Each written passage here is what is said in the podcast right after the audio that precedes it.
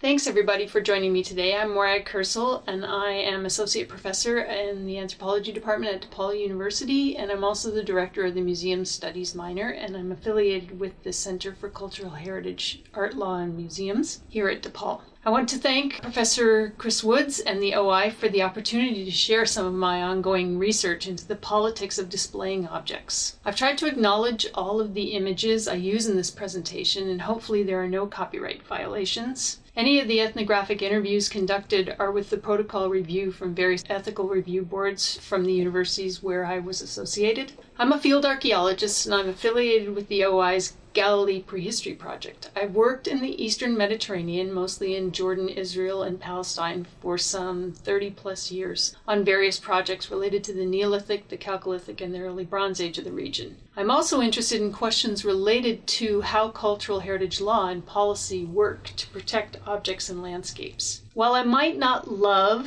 the Michael Lindley Chin crystal, I really enjoy visiting the Royal Ontario Museum in Toronto. As a small town girl from southern Ontario, I firmly believe there's no way I'd be here today if it wasn't for the yearly school trips we took to the big city of Toronto, and more specifically to the ROM. Through the galleries of the Egyptians, the Greeks, and the Romans, all things ancient, I became obsessed. Early museum visits combined with my archaeology background has resulted in a focus, I would say almost an obsession, with museum display. It's rare that I visit museums without a critical eye, and I pity those who accompany me on my visits, except with Professor Elizabeth Marlowe, in whom I have found an exhibit critique soulmate. The following stories I share are the result of my ongoing research into the hidden histories and the truth-telling and consequences of individual and institutional acquisitions, of curatorial decision-making, visitor interaction, and the post-colonial museum moment. Through a few case studies from museums like the Royal Ontario Museum, the Israel Museum, and the Museum of the Bible in Washington, D.C., we're going to look at the hidden histories of museum display. My use of the term Holy Land is a deliberate reflection of the geopolitical eliding of the regional states, which I believe results in an annexing of artifacts and an avoidance of issues related to territorial ownership. Rarely, if at all, do you see terms like Israel, Jordan, or Palestine used in museum exhibits. Instead, you often get sanitized euphemisms like the Land of Israel, the West Bank, the Levant, the Holy Land. These are the preferred museum labels when the museum presents an apolitical stance and reinforces the universal concept of all for antiquities and antiquities for all. The material manifestation of the region speak to and belong to everyone.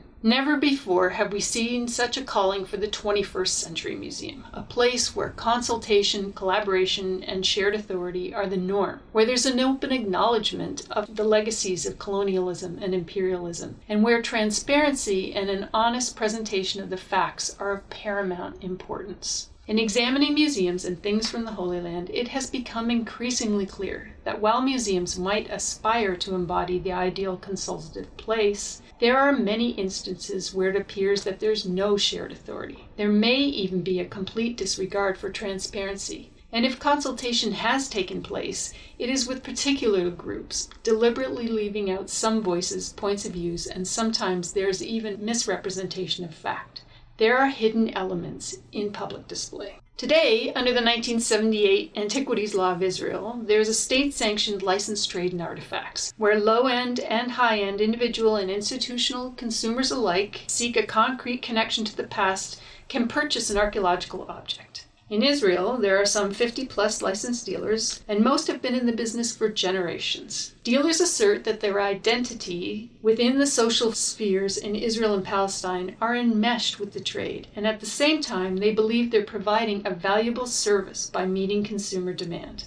Today or tomorrow, any one of us could buy an antiquity from a licensed dealer, we could receive an export license, and legally take home our piece of the Holy Land. In the 1990s, or in the 1970s as we will see, attachment to a limestone burial box by a variety of people resulted in an embarrassment for an antiquities department, a lengthy court case, a museum under fire, and a discipline divided over the authenticity of an ancient inscription. In 2002, the Royal Ontario Museum in Toronto displayed a limestone burial box from the 1st century CE bearing the Aramaic inscription, Yaakov, son of Joseph, brother of Yeshua. It was timed to coincide with the annual meeting of the Society of Biblical Literature, the American Academy of Religion, and the American Schools of Oriental Research, and in that moment, the ROM capitalized on the perfect storm of a one-of-a-kind thing with the gathering of the best and brightest epigraphers, New Testament scholars, and biblical archaeologists. Facts around the ossuary were vague, conflicting, and ever-changing, causing critics to ask how an artifact with no known archaeological context or owner history was presented to the AAR, SBL, and ASOR by persons with no scholarly credentials or academic affiliations. By appearing in an acknowledged cultural institution, the ossuary was given the imprimatur it needed. At a 2002 October press conference co-hosted by the Discovery Channel and the Biblical Archaeological Society, Herschel Shanks, who was then editor of Biblical Archaeological Review and president of the BAS, made an historic announcement of this first-century ossuary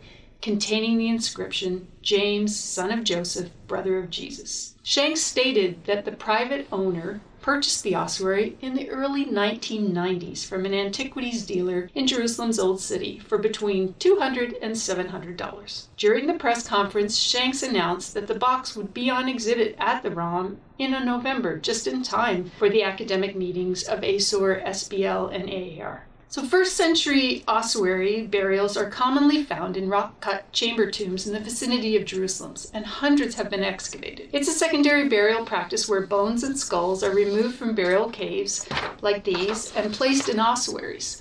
There's little doubt among scholars that the ossuary, or the bone box, is authentic. Initial attention to this spectacular find focused on the fact that it might constitute the only tangible proof of biblical narratives, archaeological and textual evidence for Jesus. Most of the world was soon caught up in the James, brother of Jesus frenzy.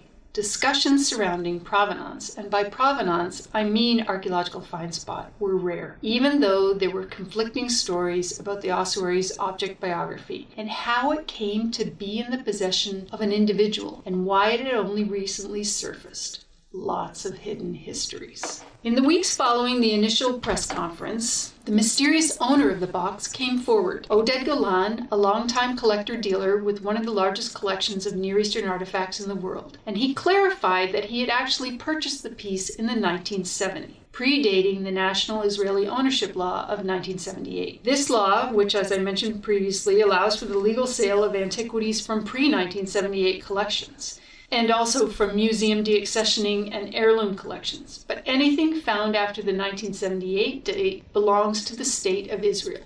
No newly discovered material should be available for sale. But that's a story for another day. Under the 1978 law, artifacts of national importance can be claimed for the state regardless of their ownership and regardless of when they were discovered. I would say that an artifact bearing the first archaeological evidence for the existence of Jesus might qualify as of national importance. So leading scientists like Professor Yuval Goren, who we'll meet later in this story, were called in to authenticate the so-called James ossuary. Microscopic and chemical analysis determined that it was made of stone of a type commonly found in the Jerusalem area, and that it had patina, or the surface film, like that of caves and consistent with the time period. Despite ongoing debate surrounding the inscription, there's little doubt that the box is from the 1st century CE, and it's authentic. But because we don't know if the James ossuary was found in a cave, in Jerusalem, with bones, or with associated architecture, or burial goods, doubts will always persist. Is it real? Is it fake? Was it made by aliens? Response from various academics prompted questions like, if the James ossuary was indeed a valuable archaeological artifact, why was its initial evaluation restricted to such a small circle of academics? Why was there no serious academic discussion before it was put on display in a prestigious museum and featured in a national TV documentary and a mass-market book? The IAA, embarrassed by the situation, asked for the item to be returned to Israel. The actual journey from Israel to the ROM was anything but smooth. Oded Golan, who was the legal owner of the box, requested an export license from the Israel Antiquities Authority, which would allow the item to leave Israel and travel to Toronto. After the public press release and the ensuing academic melee, the Israel Antiquities Authority claimed to have no idea that there was any inscription on the artifact. The export license request only mentioned the 1st century bone box, nothing about an inscription or Jesus. The export license was issued, and the artifact was packed in a cardboard box with very little bubble wrap and FedExed to Canada. To the dismay of conservators at the ROM, the box arrived in late October with a crack that ran through part of the inscription. All very convenient. During the academic conference and the limited run of the ROM exhibit, thousands, some 95,000 people visited, and the ROM made in excess of $270,000. Of course, the more people who saw the box, the more skeptics and discussion. Many thought that the discovery was too good to be true, perhaps led astray by ties to the profit margin and the possibility of this material verification of the existence of Jesus, and enough reputable scholars weighing in on the side of authenticity. The ROM ignored all the skeptics and issued a press release that stood behind the authenticity of the box and the inscription. We might well ask if the attachment of the museum was to the financial rather than to the veracity of the thing on display. At a time when the ROM's direct government support was being reduced, the ossuary was a godsend for making good the economic shortfall by increasing visitor-related revenues. Archival documents indicate that the ROM did want to assess the ossuary properly before agreeing to an exhibit, but Mr. Shanks threatened to offer the ossuary to the Metropolitan Museum or the Smithsonian in Washington. This threat placed the pressure on the ROM to act quickly or to lose the financial boost of exhibiting the find of the century, which coincided with the AAR, SBL, and ASOR meetings in Toronto. The burden to capitalize on the economic potential of the ossuary may have encouraged museum staff to be less critical of the issue of authenticity. For the ROM, competing aspects of their mission allowed or forced them to choose between the ethical and the profitable course of action. It chose the latter, but in doing so, it set in motion a sequence of events that ultimately brought its reputation into question. By the time an artifact is presented in an exhibit, the public expects that the appropriate experts have performed all the necessary checks. There's an assumption that things on display are both genuine and important. In many ways, a museum acts as a gatekeeper, occupying a position which allows it to decide what artifacts should be accepted as culturally important enough to be placed on display. As museum professionals are keen to emphasize, museums enjoy the public trust. In the attempt to capitalize on the academic meeting, and what might be the find of the century, and their duty as a public institution, as a molder of public thought, and a fiduciary institution, the ROM's mixing of rules was confusing, sometimes contradictory, and ultimately perhaps damaging to the museum's mandate of public service. In displaying the undocumented James ossuary, the ROM took on several conflicting roles. It became a presenter of a potentially sacred relic, but one with no assured archaeological find spot, and a potential fake. And for a full recounting of this story, I would refer you to an article that Neil Brodie and I wrote on esteem for biblical artifacts, published in 2012. The ROM's willingness under these circumstances to allow attachment, intellectual or economic, to a thing, and to ignore the issues of documentation ensured that demand for ungrounded, using a term of Elizabeth Marlowe, artifacts persists. A thing on display at the ROM that was purchased in the antiquities market. So it must be okay to buy Holy Land artifacts in that market. This attachment also ensures that sometimes, probably more often than we know, fake things are placed on display. After a lengthy forgery case, the Israeli Supreme Court ruled that the ossuary is real, but the inscription and the patina may be fake. A very inauspicious predicament for a museum knowingly or unknowingly displaying fakes and undocumented artifacts, but one which may have resulted in a more cautious and conscientious ROM. In an interview on the 10-year anniversary of the display, Dan Rahimi, who was then ROM vice president, declared that if they had a chance for a do-over, the ROM would not have displayed the ossuary. Between March and September of 2014, the Israel Museum displayed what curator Debbie Hirschman described as, quote, a small, rare group of 9,000-year-old masks, the oldest masks known to date, end quote. Face to Face, the Oldest Masks in the World was the culmination of nearly a decade of research by Israel Museum curators and other archaeologists and scientists. The exhibition marked the first time that a group of masks from the Neolithic, and that's from about 7,600 to 6,000 BCE, was displayed together, and the first time that the majority of them were publicly accessible. The following reflects on the object-based research into the hidden histories of these Neolithic masks and the consequences, intended or unintended, of our esteem and attachment for these ancient artifacts. Opening to much fanfare and press coverage, the Israel Museum brought together these 12 Levantine Neolithic masks in this groundbreaking exhibit, launched to coincide with the Jewish holiday of Purim. During this festival, it's customary to consume alcoholic beverages, to celebrate in public, and to wear costumes and to wear masks. At the exhibit opening, visitors were encouraged to stand behind the plexiglass display cases and have their pictures taken, emulating how the curators thought the masks might have been used in antiquity. At the opening, visitors were given masks to wear, and selfies with the masks were all the rage. The Israel Museum's Facebook page asked the salient question: when was the last time you took a selfie with a 9,000-year-old mask? In her introduction to the exhibit catalog, Hirschman suggests, quote, "The exhibit offers a unique opportunity to get to know these magical and powerful and artistic stone faces, to uncover their stories, and to reveal their secrets," end quote. While James Snyder, who was then director of the Israel Museum, paid homage to the collectors, quote, "That we have been able to assemble so many masks in a single place for the first intensive comparative research and then for display is a tribute to the collectors that were so cooperative in making these treasures available to us." End quote. 10 of the masks have no known associated archaeological information, all on loan from a private collection, all purchased from the antiquities market. All 12 masks are displayed together, with nothing distinguishing the archaeological from the market masks. The exhibit was divided into 3 main parts: a circle of 10 masks, each in plexiglass, offering the opportunity for visitors to see the masks in the round, and along the right side of the room, in a cordoned-off masked area, a video of a 9,000 years of the evolution of masks played in an endless loop. Along the walls surrounding the masks were cases and panels of modern ethnographic parallels, 3D models, and the results of 10 years of scientific analyses. The combination of the exhibit lighting and the plexiglass cases created an inspired effect on the blank space on the floor in the center of the ring, which I just showing you here, and also on the ceiling. I have visited a lot of museum exhibits in my life, and I have to say that this was one of the more visually arresting ones I have ever seen. 2 of the masks on display do have known archaeological find spots and are part of the permanent collection of the Israel Museum.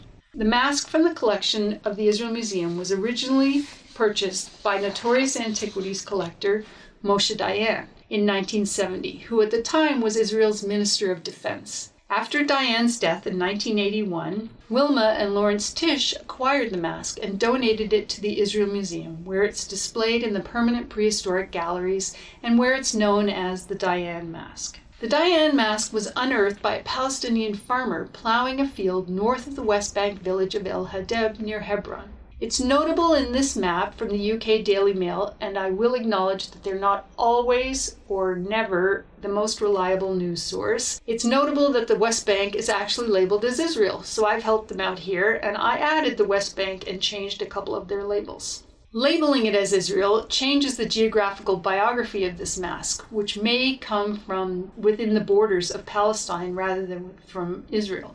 In his 1978 autobiography, Dayan writes, quote, "I was fortunate to acquire this ritual article from this region. It is a human face, one that strikes terror in its beholder," end quote. Later salvage excavations carried out by Palestinian archaeologist Jibreel Shruhr identified a site of some 2.5 acres in size, dated to the pre-pottery Neolithic B, some 9,000 years ago. The Dayan mask is made of finely crystalline limestone covered by a gray patina. The patina is composed of calcareous deposits that form over time on the surface of objects buried in soil. It's these microscopic components that might reveal whether the object is ancient and perhaps shedding light on its geographic origins, the region from which it originated or where it was buried. But, as recent scientific studies and court cases have proved, patina is not necessarily definitive proof of ancientness. And recall that the ossuary was determined to be authentic, but both the patina and the inscription are most likely forgeries. The second mask in the permanent collection of the Israel Museum was discovered in the spring of 1983 by archaeologists Ofer Bar-Yosef and David Alon, who were excavating a cramped, dark, debris-filled cave overlooking the Dead Sea. The team included young students Debbie Hirschman, who is the curator of the exhibit, the face-to-face mask exhibit, and Yuval Goren, the archaeologist who conducted the scientific analysis of the masks and also the James ossuary. The discovery of the Dead Sea Scrolls in the late 1940s in a similar cave resulted in this area as a target of looters. The restorable fragments pictured here were recovered by the excavation team outside of the cave entrance in a back dirt pile, which was probably the result of an earlier looting episode. Roughly life-size, the Nahal Himar mask is made of dolomitic limestone and to date is one of the largest Neolithic stone masks found thus far, and the only example found from a known archaeological site. The mask has evidence of paint and holes for attaching hair. Far away from any known Neolithic settlement, the excavators surmised that the cave might have been a repository for ritual things, where ceremonial activities were carried out rather than for habitation. Modern ethnographic analogies of masks used for such purposes were deployed in the exhibit to bolster these claims. The typology of the associated lithics finds in conjunction with radiocarbon dates placed this mask also in the pre-pottery Neolithic B from about 9,000 years ago. The remaining 10 masks included in the exhibit are all from the private collection of Michael and Judy Steinhardt, who might be more familiar as the owners of the $1.2 million gold fiale that was returned to Italy in 2000. There are no recorded archaeological find spots for any of the masks in the Steinhardt collection, and the exhibit catalog and labels state simply unknown sites. Steinhardt's name may also be familiar to some of you as he's often in the news for both his business acumen and more lately his suspect collection of antiquities. On February 2, 2018, 5 sculptures were unveiled at a repatriation ceremony in Beirut. 3 of the items were from the collection of Michael Steinhardt. He had loaned them to the Met in New York for an exhibit where a Met curator used the Art Loss Register, which is an online database of stolen artifacts, to identify them. They had been stolen during the Lebanese Civil War and had been missing for decades. But I digress. An essay in the exhibit catalog speculates that at least 3 of the masks may have been discovered by a member of the Bedouin Temeri tribe of the Dead Sea Scrolls discovery fame, but there is no archaeological or archival evidence to support this claim. This curatorial conjecture ties the Steinhardts to an important historic moment in the region. The essay in the museum catalog places the masks and the Dead Sea Scrolls in the same archaeological find spot vicinity, which adds to the folklore and aura surrounding the exhibit and the masks. According to the catalog and accompanying media hype surrounding the exhibit, the Steinhardts agreed to loan their masks to the museum for purposes of stylistic analyses of the similarities between their masks and those in the collection of the Israel Museum. Stylistically, the masks share striking features. Large eye holes, gaping mouths, which create the expression of a human skull. Perforations on the periphery may have been used for wearing them or for attaching hair, which would have given the masks a more human appearance, or for suspending masks from pillars or other constructed forms. Because 10 come from the antiquities market, we have no concrete evidence that they're from the same time period, the same area, or even the same site. And yet, 10 years of scientific analysis by Yuval Goren, who is an expert in comparative microarchaeology at Ben-Gurion University, and one of the excavators with Ofer Bar-Yosef of the Nahal Himar mask, presents some interesting results. The masks in the Israel Museum collection, the Nahal Himar and the Dayan mask, are authentic, which is not at all surprising as one was recovered from a looter's back dirt pile outside of an excavated cave, and the other, although purchased by Dayan, had a confirmed archaeological find spot from the Hebron farmer. Goren also concluded that the masks from the Steinhardt collection are also authentic and originate from 3 possible locations: the Judean Hills, the Judean Foothills, and the Judean Desert Fringe. Goren goes on to suggest that 5 of the Steinhardt masks and the Dayan mask are possibly all from the same assemblage, based on their similar construction, patina, and style. But without an archaeological find spot, this is both scientific and curatorial conjecture. Even though in his catalog essay, Goren admits It cannot be proved that this entire set of masks was found in one spot, at one site, or at the same time. Theoretically, the masks could have been brought to the antiquities market from multiple sites for multiple looting episodes. This map from the exhibition catalog provides the possible find spots for the undocumented things owned by the Steinhardts. Misleading in that only systematic archaeological excavation would provide the necessary contextual evidence to state exactly where these masks originated and if the cache of 5 masks existed in antiquity.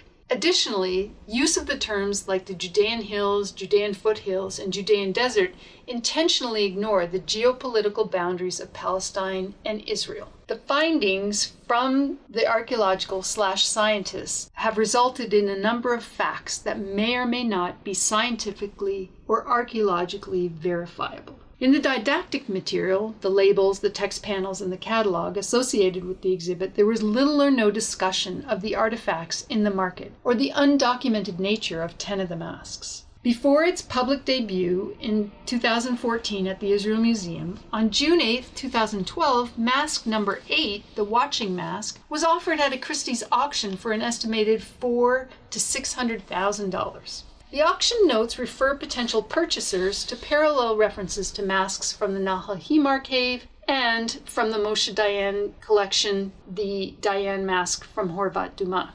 The mask was cataloged as from a private New York collection. Whether it's the Steinhardts who are the consigners is unclear, and there's no record of the mask actually selling in this auction. In the exhibit catalog for the face-to-face exhibit is an image from the Steinhardts' home library, which shows the mask below a Picasso. Throughout the catalog and the exhibit, there was much acknowledgement of the generosity and kindness of the Steinhardts and their loan, but no mention of how demand for archaeological things like this can and does lead to looting at Neolithic sites like this site at Wadi el-Qatafi. Okay, but don't get me wrong, I'm not suggesting that we have found any masks like those on display at this site in Jordan. Although, I must say that would be pretty sweet if we did find a mask or two at this OI project in the Badia, in the eastern Badia of Jordan, led by York Rowan. By exhibiting documented and undocumented masks in the same space, and by providing scientifically created find spots and a fictional narrative about a cache of masks, the Israel Museum has added to the market value of these pieces, should the Steinhardts decide to donate or sell their masks in the future.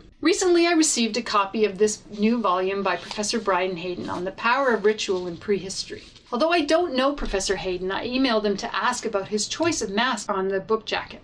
He could have chosen the archaeologically recovered Nahal Himar mask, but instead he chose a mask from the Steinhardt collection, undocumented and purchased from the market. He said there were 2 reasons for this choice. The Nahal Himar mask is fragmentary and incomplete, and the Steinhardt mask is complete and is a powerful image that represents the kind of intimidating features that typify the many secret societies which are the topic of this book. Does the appearance of an undocumented Neolithic mask on the cover of an academic volume by an acknowledged expert on prehistory reinforce the perception that it's okay to purchase antiquities with hidden histories?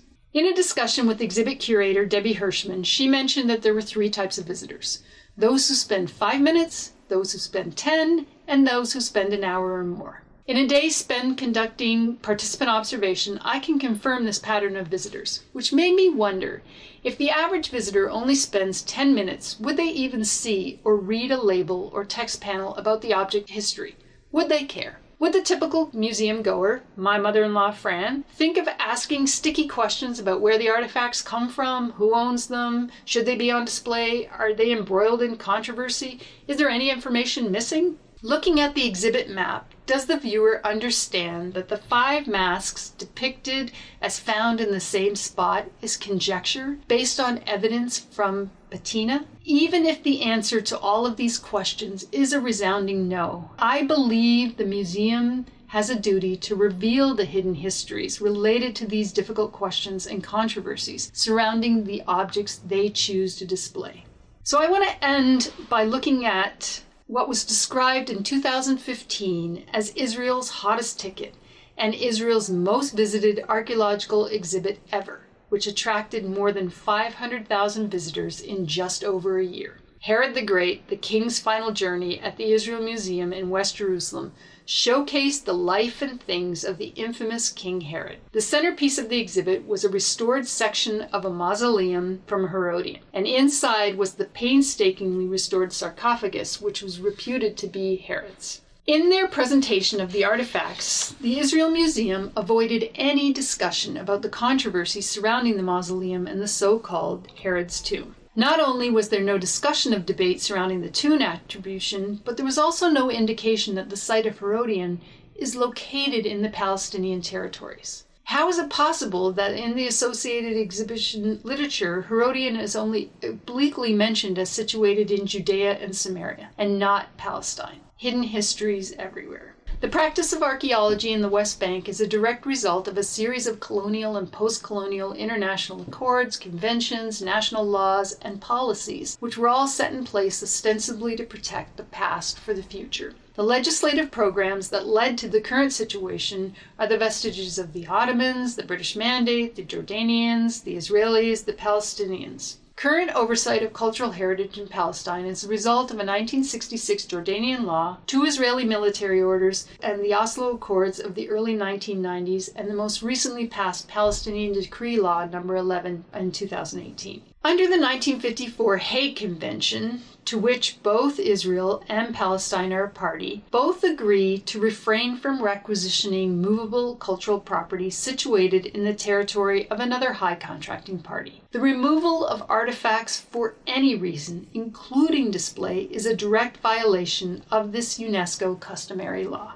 When challenged regarding Palestinian claims to the material on display as part of the Herod exhibit, James Snyder, who was then director of the Israel Museum, noted that a huge sum of money had been spent to restore and make available for public consumption artifacts that might otherwise have been lost. Quote, "We're not about geopolitics. We're not about minefields. We're about trying to do the best and the right thing for the long term for material cultural heritage," said Mr. Snyder, quoted in the New York Times. Implicit in this statement is that places like Palestine cannot adequately protect their own material culture, which reinforces the colonial notion of indigenous peoples as incapable of caring for their culture, and setting up the defense of the universalist paradigm of shared values and an appreciation for the common heritage of humankind. Again, quoting Mr. Snyder from the Times, "Our goal was to invest in the preservation of this material and return it to the sites. We are but custodians, and we are always ready for it to be where it belongs." In a correction printed 2 days later in the New York Times, it made clear that when Mr. Snyder suggested a return of the items, he didn't mean to the Palestinians. Both the New York Times correction and Snyder suggested that the Oslo Accords provided the necessary legal framework for the Israeli curation and display of the archaeological artifacts from Herodian. But Hamdan Taha, who was then director of the Palestinian Department of Antiquities and Cultural Heritage, alleged that Palestinians were never consulted about the exhibit in the Israel Museum, which he called an aggression against Palestinian cultural rights in their own land, and asserted that this action would not help reconstruct peace between Palestinians and Israel. Herod the Great at the Israel Museum told the story of Herod, his life and his death. But the stories are incomplete, misleading, confusing, and hidden. Palestine and Palestinians are missing, perhaps privileging attachment of one nation over another. The public counts on the museum to act legally and ethically, and to be responsible and transparent in their presentation of the past. They place their trust in the organization. The Gilgamesh Dream Tablet has not been temporarily removed from display at the Museum of the Bible. In September of 2019, it was seized by the government, by the U.S. government, and will most likely be repatriated to Iraq. Museums are the place for the uncomfortable truths, both intended and unintended consequences, and for exposing hidden histories. Things on display in museums have all kinds of unseen accompanying baggage: political, national, institutional, disciplinary, and personal. That artifacts come from contested areas or from the antiquities market and that have contentious background, they're all embroiled in academic and ownership debates and may have potentially be fake. These are all topics that are left unaddressed in the museum. I would argue that attachment to owning, displaying, and seeing things from the Holy Land leads to the display of fakes and contested items without their whole stories and privileging some of the attachments over others. The attitudes of museums and the average museum visitor towards artifacts with iffy backgrounds or contested things entwined with politics are often in a state of flux and caught up in emotion. Seemingly innocent exhibits are often embroiled in the backstories of which the public is unaware. But a museum's willingness not to address these thorny issues of object documentation, archaeological site destruction as a result of the demand for artifacts, and the geopolitics ensures that histories are hidden. It's both the museum and our duty as visitors, archaeologists, and scientists to think about the consequences of telling these incomplete stories in the exhibition space. Thanks very much. For over 100 years, the OI has been a leading research center for the study of ancient Middle Eastern civilizations. Join us in uncovering the past and learn about the beginnings of our lives as humans together. Become a member by visiting oi.uchicago.edu/member.